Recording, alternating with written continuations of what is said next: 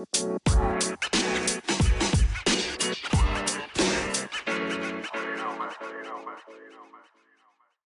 and welcome to what is now season five of Pebble in the Pond podcast. My name is Sam Stewart and I am the CEO of the Australian and New Zealand Mental Health Association.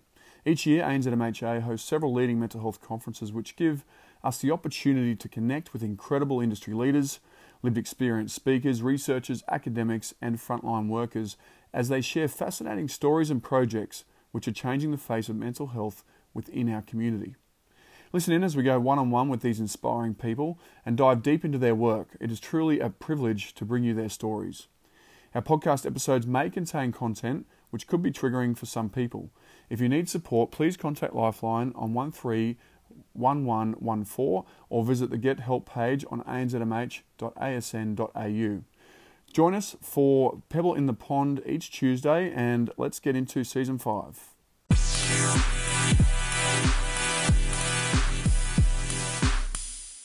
After moving with her family to Australia at the age of 11, Shivani completed her engineering degree, then her MBS to pursue a career in leadership. Shivani then experienced a life changing trek to Nepal, came home and quit her corporate job, and also quit her relationship. Now, over the last 21 years of running her own businesses, Shivani has presented to over a quarter of a million people across 18 countries, coached over 1,500 leaders globally, and authored eight books. In today's episode, we chat about Shivani's travels, her experiences running multiple businesses, and the mental health challenges that come along with that, as well as her current work, passion projects with education, and plans for the future. Welcome, Shivani. Shivani, thanks so much for spending some time with me and sharing your journey, your story with myself and our listeners. I appreciate your time. Yeah, thank you. Pleasure. Shivani, do you want to tell, uh, give our listeners a bit of context as to your background, where it all started for you, and then we can talk about what amazing things you're up to at the moment? Yeah, absolutely. So I moved to Australia at the age of 11 from India. And when I got here, I had those typical Indian parents that were very much into just making sure you got a great education. I didn't really know what I wanted to do as a kid. So I was always very inspired by my dad and also my grandfather, who were both engineers. So I thought I'd follow their footsteps and uh, graduate as an engineer and started working as one and realized that actually I probably have to be around for a very long time to get into management and leadership. And like mm. very, you know, typical Gen Y and Zs these days, as we speak about, very impatient, wanted to get there very fast.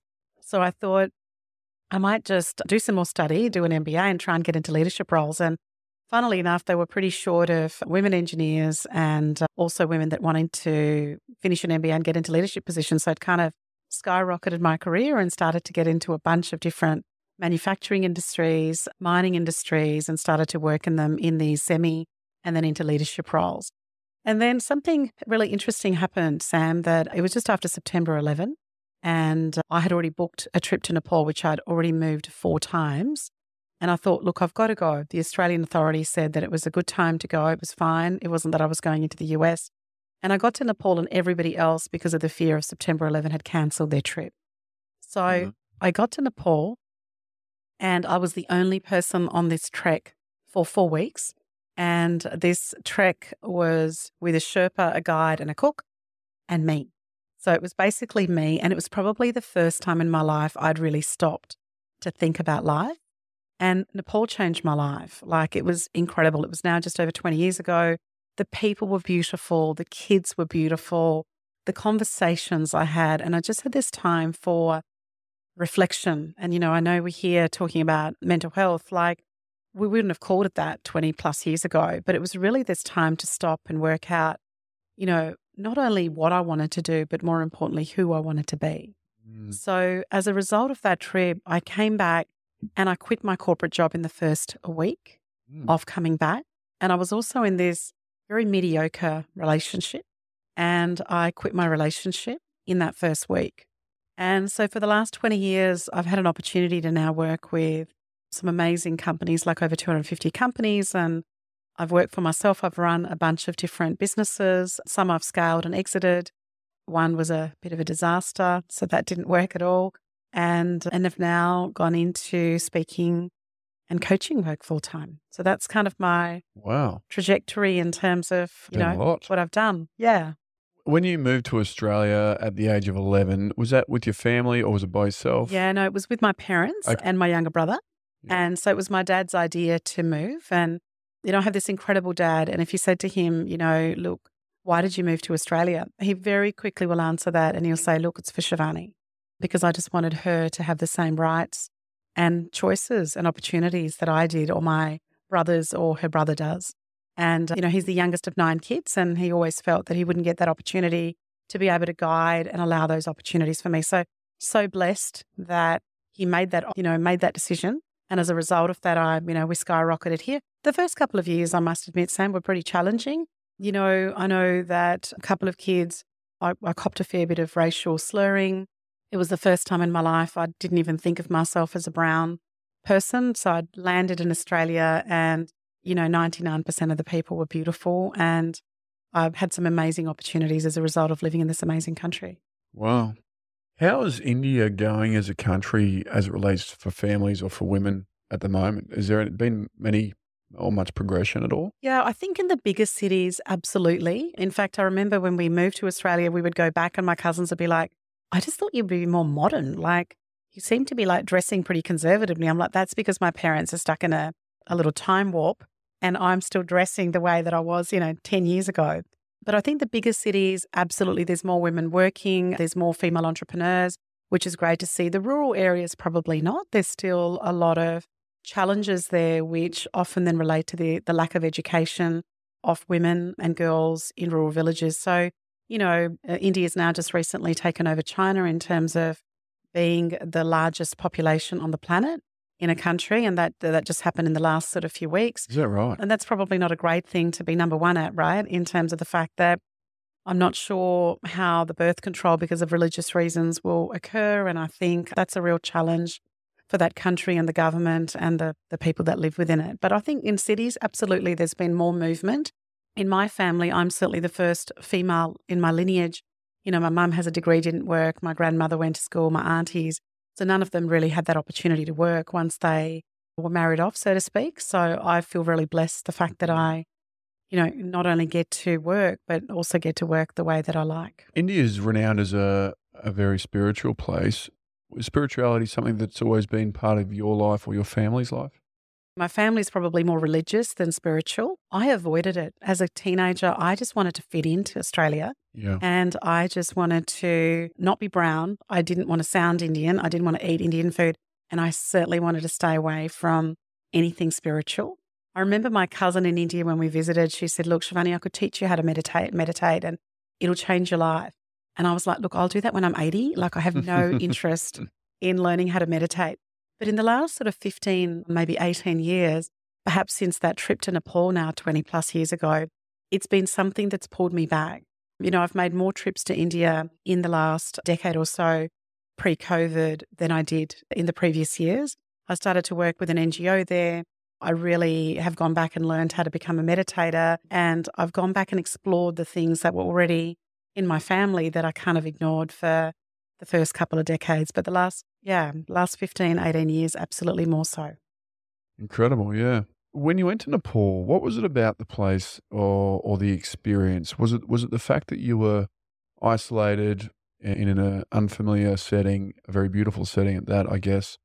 But yeah, what what was it that really put you into that mindset or to, to have that shift and make you want to make a change?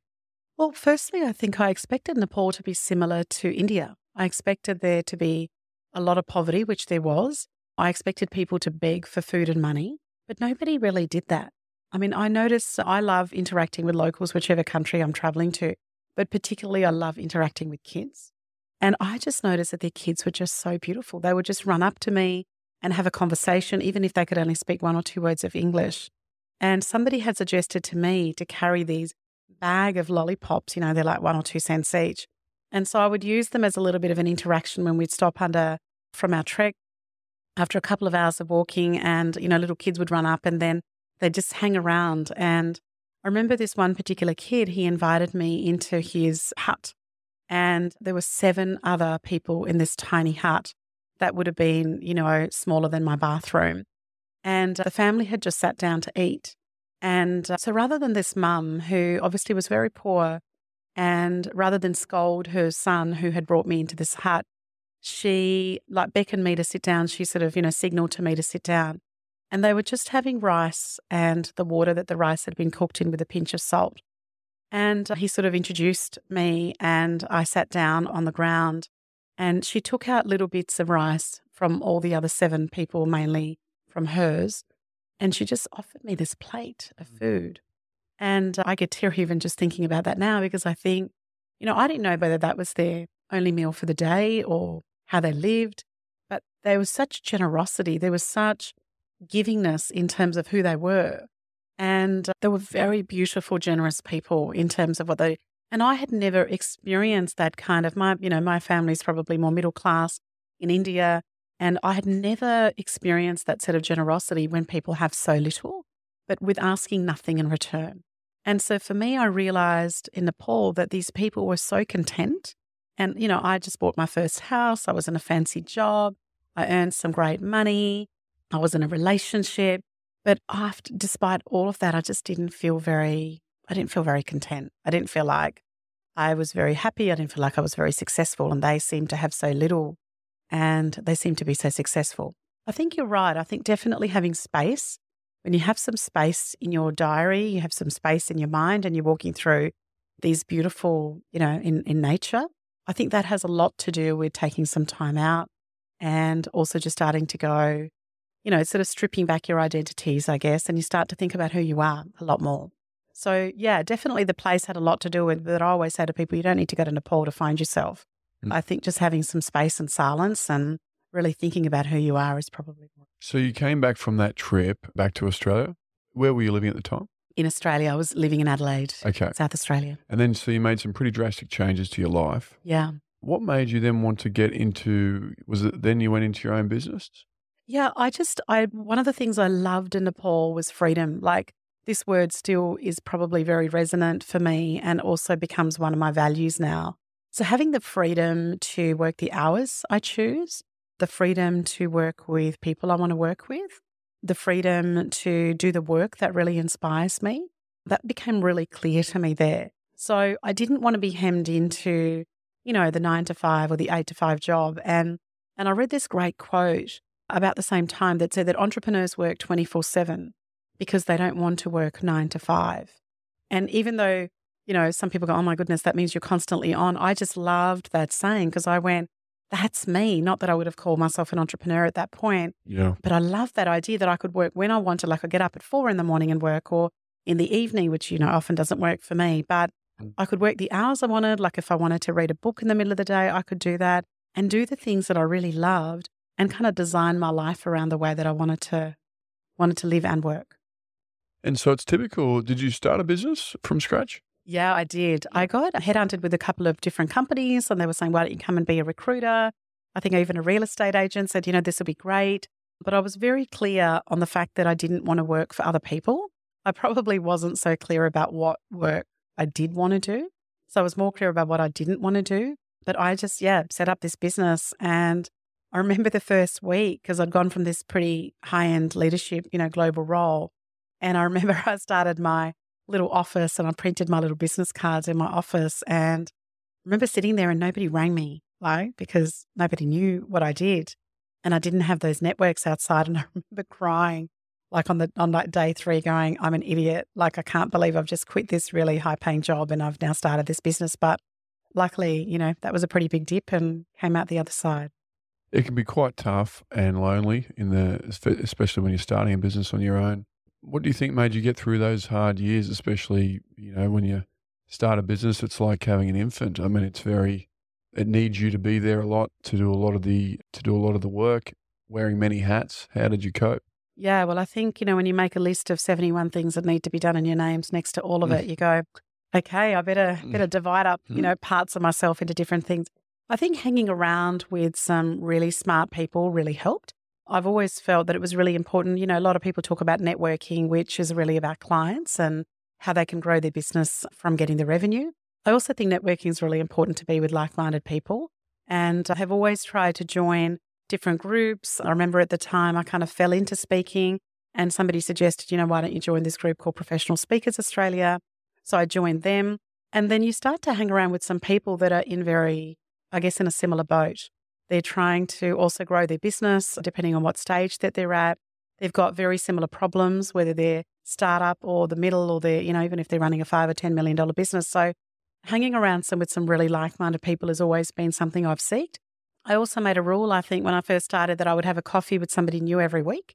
So when I met people, I would just invite them and, you know, buy them a $3 or $4 coffee, whatever it cost at the time. And I just get them to talk about them themselves and get them to talk about what their business was, what they did. I didn't try and sell anything or say, you know, buy me or buy my services or buy this time. And I learned a lot from people just listening to them. It's something that I've always, you know, really enjoyed just meeting people and finding out about them. And then after a while, people start to get to know you, and then, you know, slowly work starts to roll in. Mm. And so you, you obviously have really good skills in relationship building. And tell us about some of the other skills that leaders require, whether in business or other areas of their life.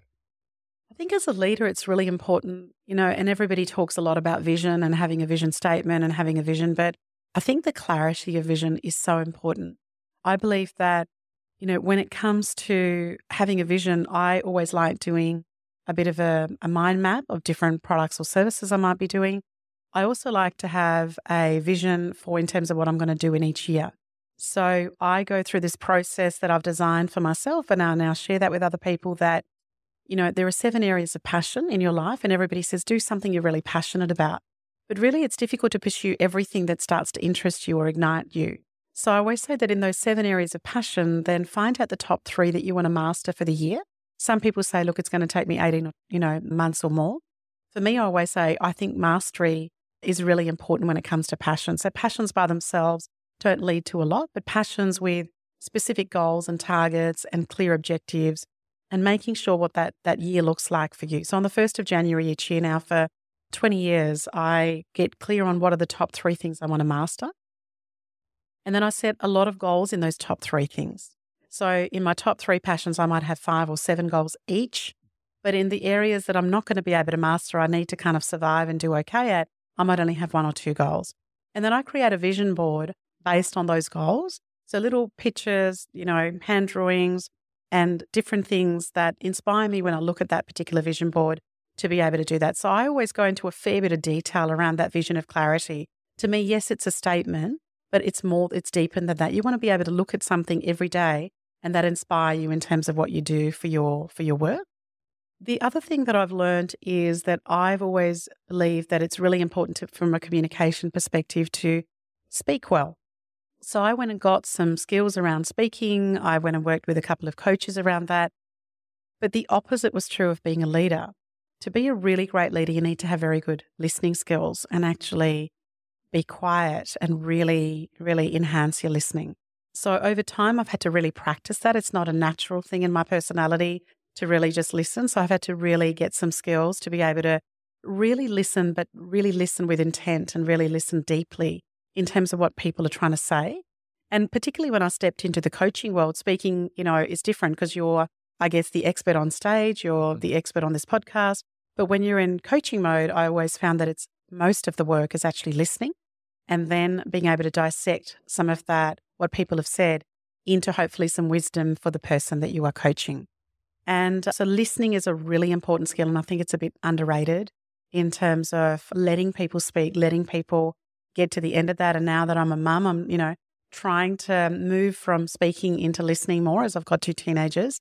And that's challenging because I want to pass my wisdom and my experience and my ways to doing things which they don't agree with most of the time. So, how do I listen to what they have without rather than giving them solutions? And look, there's many other aspects, but they're probably the two that I try and practice as much as I can. I don't get that right all the time.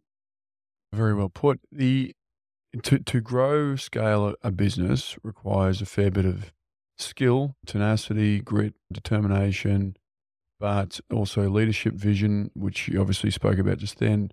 Tell me a bit about the challenging times when you're growing a business, when you've got staff, Tell us a little bit about the pressures of business and and how you coped in those times to get through those. There were so many challenges, you know, daily. And then there were bigger challenges. One of the businesses I ran out of cash. So I started a kids play center And I thought, great, we'll start off with one and then we'll multiply them into 10. And I'd also had a vision to be able to take 10% of the profits and set up some kids' play centres in Africa and India. And the business was going pretty well, but it needed a fair bit of cash injection. I didn't manage my cash flow very well.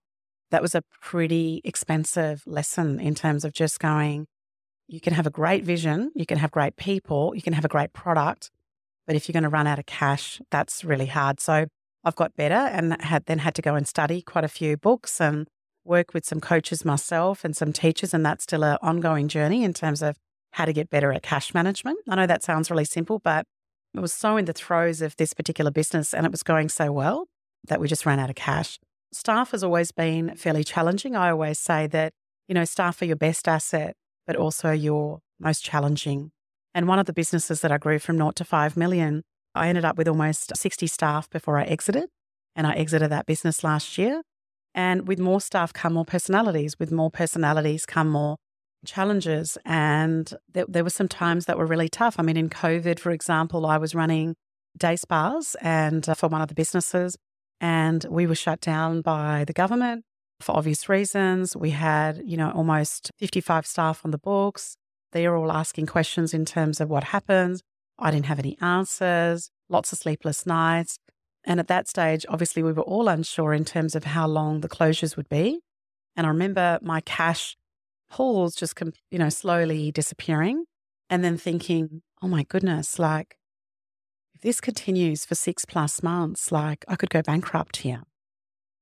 And everything that I've built over 20 years, we could go backwards we might have to sell our house, pull the kids out of school, you know, mm. and all those fears in terms of how to cope with that and how I was going to make that work. And it felt like as a business owner that a lot of that rests on, you know, your shoulders or my shoulders.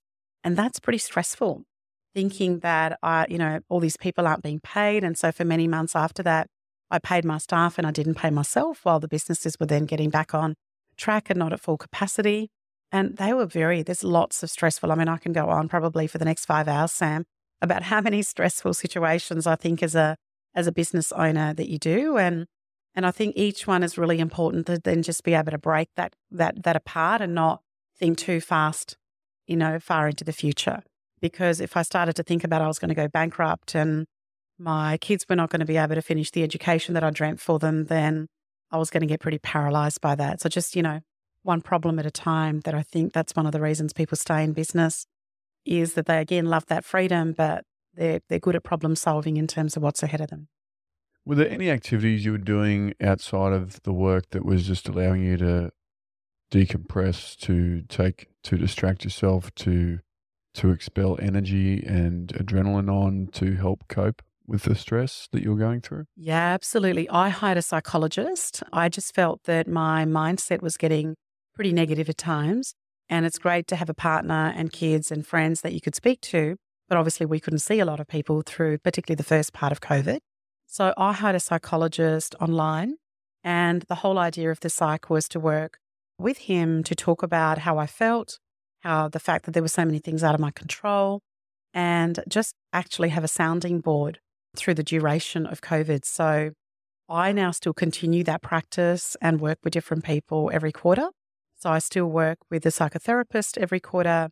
I have a coach every quarter, I have a meditation teacher. The other thing we noticed is that my alcohol intake went up when COVID started. You know, you'd open up a bottle of wine and there was nowhere else to go. Mm. So then mm. you'd have a second glass or a third glass. And particularly in those three or four initial months, and it became this this habit that started to feel like, you know, there was more and more reliance on alcohol. So for me, I really needed to go, okay, you know, we have two alcohol free days. Maybe we need to have two alcohol days and five alcohol free days and really just start to switch a few things on its head. And so I'll give myself these little challenges. Like at the moment, I'm doing, can I do 12 months without alcohol? And the first couple of months were like, I was like, I'm just stupid. Why am I doing this? This is silly. I don't drink that much anyway. But now I'm in month 10, almost going into month 11, and it feels pretty easy. So, Congratulations. Yeah. So thank you. I think. Mm. And so I think it's been really good just in COVID just to also give yourself these little challenges to go, look, I know that's not good for me. I know that that behavior is not good for me. And just having some people help you and work through that with you. I'm a big advocate for asking for help. I probably wasn't in my teens and my 20s, but um, I'm a big advocate for asking for help and saying, look, I don't know how to deal with this. I don't know how to cope with this. I'm actually not sure what I'm doing here. And having just sounding boards and people around you that are really smart that can give you a different perspective. What's been part of the, I know when I, I'm 11 years sober now, but one of the things I noticed early on in the journey, I was, I thought, oh, you know, I'll go for three months. And then I went six months. I thought, oh, I wonder if I could do a year. And it was like a muscle. The more you used, the more you did it, the easier it got. But I did know certain changes in the social circles as well. So people who used to find you wanting to hang out with you and social interactions with with them and their drinking, that sort of changed a fair bit for me. Were there any other, were there some similar experiences for you as you have undertaken your 10 months so far? Well, congratulations. 11 years is pretty amazing. Mm-hmm. Firstly, that's amazing. I noticed that there were some people that didn't like the fact that I made that decision because I actually don't know because, but I'm guessing that it made them uncomfortable about their behaviors. So they were like, Why do you want to do this? And I said, Look, I just want to have a challenge. I've never, since I was a teenager, where you really want to drink and you can't wait, especially having Indian, you know, strict parents who didn't let you drink at home. They weren't the Italians like, why don't I have Italian parents who just let you drink at home? I remember as a teenager. And so I said, I just want to have this as a challenge. So I think it was a lot more about them than about me. I also noticed that in the first two or three months, I was apologizing for not drinking. I'm just doing this challenge. I'm trying it for six, you know, and if I can make it to 12 months. And then I was like, why am I apologizing? Why am I apologizing for not drinking? Mm. People aren't apologizing for drinking. So why am I apologizing for not drinking? And I also noticed that there's not a lot of options at a lot of places that you go to for some great non alcoholic drinks. So I didn't want to end up with a sparkling water with a lime in it that I did when I was pregnant, when I'd ask for that in a, in a wine glass. So now I'll actually ask them to make me a mocktail. I'll ask them to make me something interesting if that's possible at different events.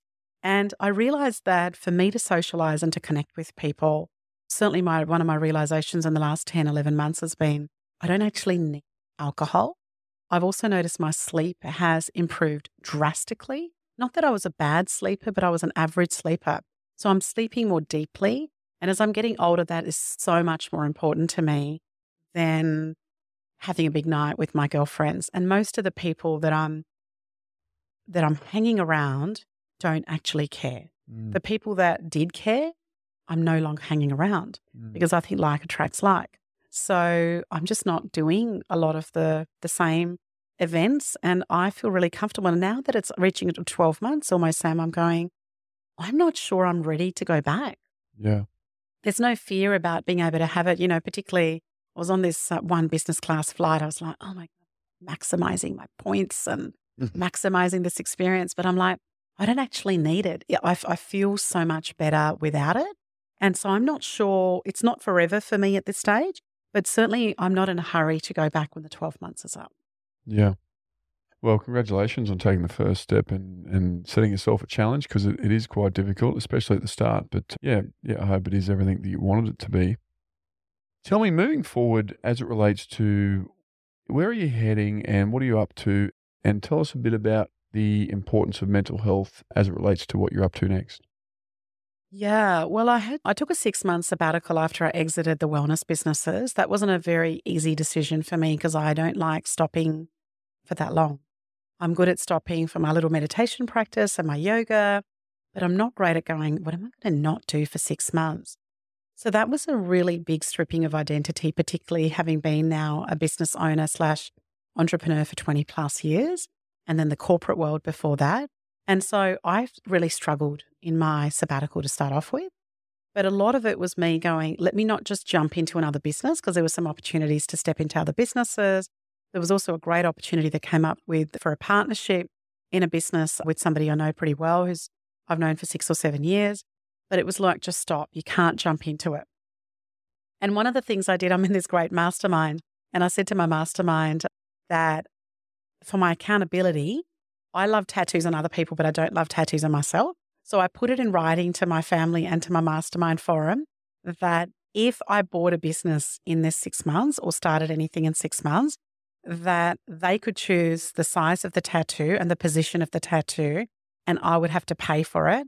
And I've got some pretty funny guys in my in my mastermind who was like, "Oh my god, that's going to look great on your neck. Mm. That's going to look great on the side of your cheek," which was just enough accountability for me not to then go and start up another business. So that six months was so amazing for me as the time became clearer and I became comfortable with who I was without doing anything, being doing a business. I started to really think about if I could do all of the different businesses now, what would I really want to do? And what I came back to was the full circle of where I was in Nepal 20 years ago. And funnily, I haven't been back to Nepal till this year. And then there was an opportunity to go to this amazing program and retreat in Nepal in February this year. And I went and just had this most profound experience. Again, I'm like, I am not going to wait another 20 years to come back to this amazing connection I have to this country. And it became very clear that what I wanted to do was go back to where I started my first business, which was speaking and coaching. And yes, there's some other ideas bubbling in terms of that particular area and how to help more people. But I'm just so happy just now speaking at different conferences. Obviously, I'm here to speak today, Sam, and it's great speaking to you on this podcast and being able to coach other entrepreneurs and business owners in terms of the challenges that they have around scaling and people and their own wellness. And so just really enjoying spending my time doing that and back to being able to read a lot, back to being able to mm. pick up my kids, back to being able to, you know, redesign the life that I was. And I think, my goodness, why did I let go of that when I was on that path 20 years ago? But anyway, that was my journey to go and run a bunch of other things. And after having exited the, the business last year with all my 60 staff, I'm like, I, th- I think I want to live differently for the next decade or so. Wow. So that that's the plan. Good on you. That's really fascinating. I think it's great to hear about what you're up to and and the powerful insights you've obviously there's a deep connection with Nepal and and that sounds amazing. Are you gonna are you making a pact to go back there a bit more often? Yeah, there's a there's a couple of organizations I met there that are doing some amazing work. One of my deep passions is to educate kids in third world countries, particularly girls, because I just felt that I had Mm. so many opportunities in my life that so many people don't get to have. And I've sat on a couple of boards and been an ambassador with some of amazing organizations in India. And I met some great people in Nepal. So, absolutely, I think I want to go back and do some of that work. And also, I think work out how to connect some of the amazing people I know in Australia into this amazing country because I think they're trying to be more entrepreneurs and they're finding more jobs for their local people. And I guess what the Philippines have done so well, for example, in the great support systems and industries that they've created. For example, I've got three virtual assistants now in the Philippines who are all incredible and do amazing stuff. And so I think Nepal's also trying to do a similar sort of trajectory and would love to be able to help them do that. But also going, look, I don't need to always be in Nepal to do that. And, you know, I can do that sitting on a yoga mat and, and find the same space rather than going into Nepal. And just, yeah, just continuing to explore that in terms of how to educate more kids through the work that I'm doing and also linking into some great organizations around the world. Wow, that sounds amazing. How's parenting going for you at the moment? Today is a tough day to ask that question, Sam. I think you have those good days and bad days. Yes. I just remember, I remember saying to Scott, my husband, when I met him, because he was like, Look, I, seriously, I'm telling you, kids are overrated.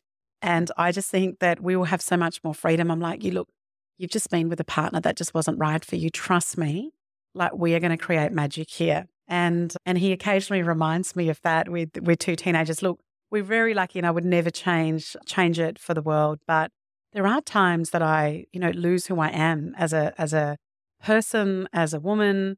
And there are times that I just miss having complete freedom. And there's times I just go, oh my God, I think Scott was right. I just, you know, why did I do this? Not that I would ever change that because I know that that's Mm. part of my path and part of my life th- this lifetime. And I, I enjoy, I always say 80% of it. And I always say I love my kids, but I don't like them about 20% of the time. I find them challenging and rude and Mm-hmm. ungrateful for what they have, but they're incredible at the same time. And I learn so much. Like I'm particularly technology wise, I'm just learning so many more things and they have a completely different view of the world. They definitely don't want to work hard as hard as my husband and I do. So I think there's so much to be learned from those generations. And I'm moving into that mode where they want less guidance and advice, as I was saying earlier. And they want to branch out and make their own mistakes and do things, which is challenging as a parent. Because you're going, don't do that because it's not going to end well. Yes. And they're like, yes, thanks very much. I'm still going to go ahead and do it. So he's like, okay, off you go. And uh, not that you want them to fail, but they will fail. And that's their part of that journey in terms of all the stuff I did with my parents. My parents were like, please don't study engineering. I'm like, I'm going to study engineering. Please don't marry a white boy. I was like, I'm going to marry a white boy. You know, Mm. like, and so I did all the things against that they suggested I do. And I think life's worked out okay. So I'm sure Yeah. the kids will be fine. Yeah, it, it is hard, isn't it? Having that that ability to just let go and surrender, and you can see the mistakes they're going to make, and you want to try and intervene and help, but sometimes, as you mentioned, it just pushes them further in the other direction.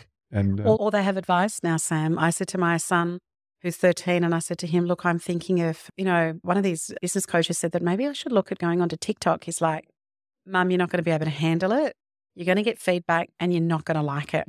Just stay away from TikTok. That's the only platform I'm on that you let me be on. So, anyway, then they've got lots of advice in terms of what you should be doing on business and how you should be creating the next the next thing. So it's pretty hilarious. That's the funny. conversations at dinner are pretty hilarious at our house. that would be.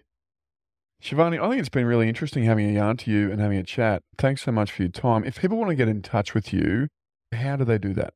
The best place is my website, which is askshivani.com. And it's just set up so you can ask any questions that you have. And I'm probably most active on LinkedIn. And that's also Ask Shivani on LinkedIn. Perfect. Well, thanks so much for your time, Shivani. It's been really insightful. It's been great to hear about your journey so far, and uh, we certainly wish you all the well for the future. Thanks so much for having me on.